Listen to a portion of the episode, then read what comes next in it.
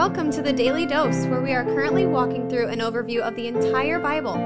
Join us today as we learn the story of Scripture and see God's redemptive plan through Christ from cover to cover. Let's listen to Matt Reisetter, Director of Christian Crusaders and the Cedar Falls Bible Conference. Today we're going to be in Matthew 10, verses 16 through 25. This is in the middle of Jesus' second major discourse out of five in the book of Matthew. Just yesterday, we saw him send out the 12 apostles, and this is kind of an addendum to what he says as he is sending them out. Behold, I am sending you out as sheep in the midst of wolves. So be as wise as serpents and as innocent as doves. So, this isn't a great picture. You're going to go out as sheep, and there are wolves out there who are looking to destroy you. So, in order to handle yourselves out there and survive, you need to be wise as serpents. Serpents were known to be cunning and intellectually shrewd. We're going to learn about a parable of a shrewd manager later in the New Testament. Jesus commends shrewdness, and some people have a problem with this that Jesus is commending, but he's saying, be smart out there, be shrewd, be wise, have maybe some street smarts. He also says, be as innocent as doves. In other words, be totally pure. Don't let your shrewdness turn into manipulation or lying. But, you know, while being innocent, you should still be smart and shrewd and wise as serpents.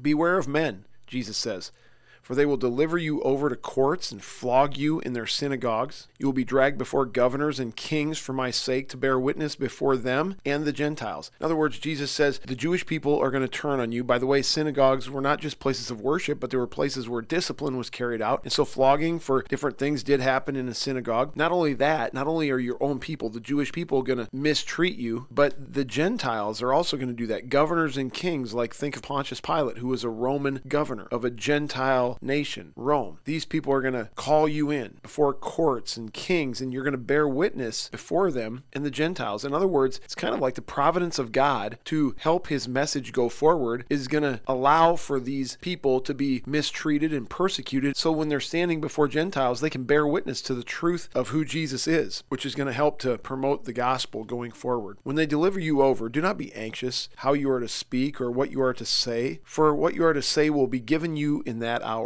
It's incredible. Just this morning, I was going into a meeting and talked to a couple of the guys that were going in with me, and we weren't exactly sure how it was going to go. And our prayer was, Lord, just put your words in our mouths, give us understanding, help us to discern the right way to speak, help us to discern when not to speak. And it's amazing how many times in our lives the Lord just gives us the words that we need in that moment. For it is not you who speak, but the Spirit of the Father who is speaking through you. Brother will deliver brother over to death, and the father his child, and children will rise against their parents and have them put to death. In other words, as this gospel goes out, as you, as disciples, as apostles, Jesus is saying as he's sending them out, this is going to be a very controversial message, and it's going to divide families. And this is just a price that's going to be paid. It's something that you should expect. Don't be surprised by it. I'm telling you ahead of time, this is going to be the cost of following me. You will be hated by all for my name name's sake. Friends, I think one of the highest values in our culture today is to not be disliked, much less not be hated. Part of following Christ is going to bring about hatred from some people toward us. And it's not them per se who's hating us.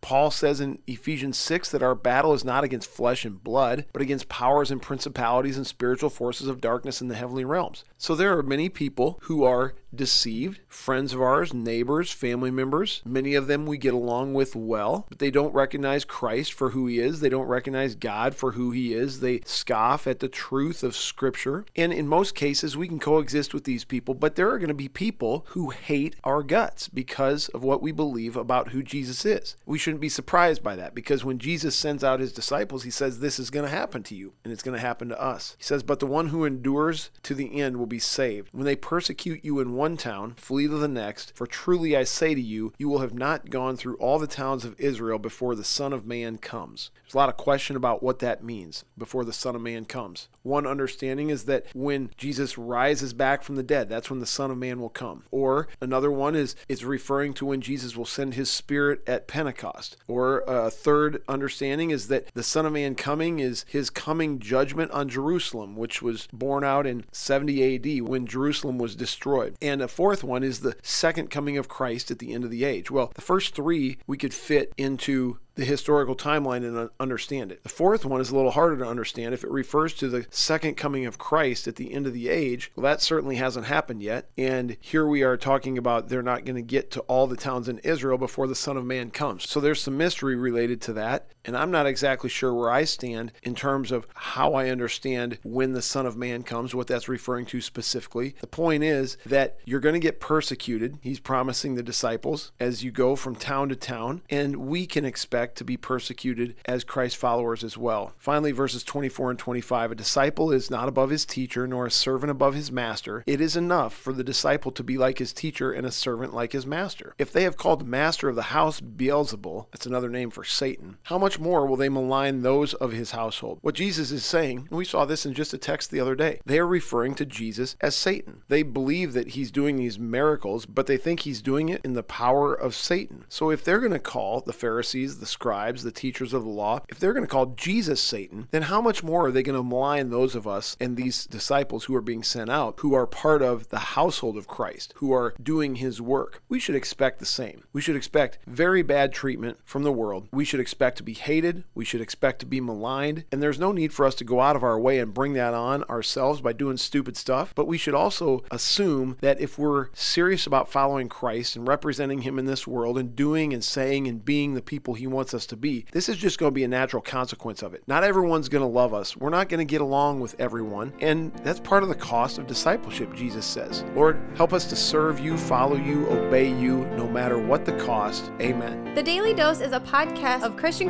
Crusaders radio and internet ministry. Please subscribe to this podcast, leave a five star rating, and prayerfully consider financially supporting our ministry at ChristianCrusaders.org, where you can also find our weekly 30 minute radio broadcast, which airs on stations around the world, and where you can listen to our Conversations podcast featuring inspiring interviews with interesting Christians. We also want to highlight two ministry partners. First is the Cedar Falls Bible Conference, whose conference videos and schedule of year round events and activities are available at cedarfallsbibleconference.com. And please consider joining us for their 101st annual conference on Saturday, July 30th through Saturday, August 6th in 2022. Second, if you or someone you know could benefit from an anonymous online Christian mentor, please visit issuesiface.com, which is provided by Power to Change Digital Strategies, our other ministry partner. Thank you for listening, and may God richly bless you.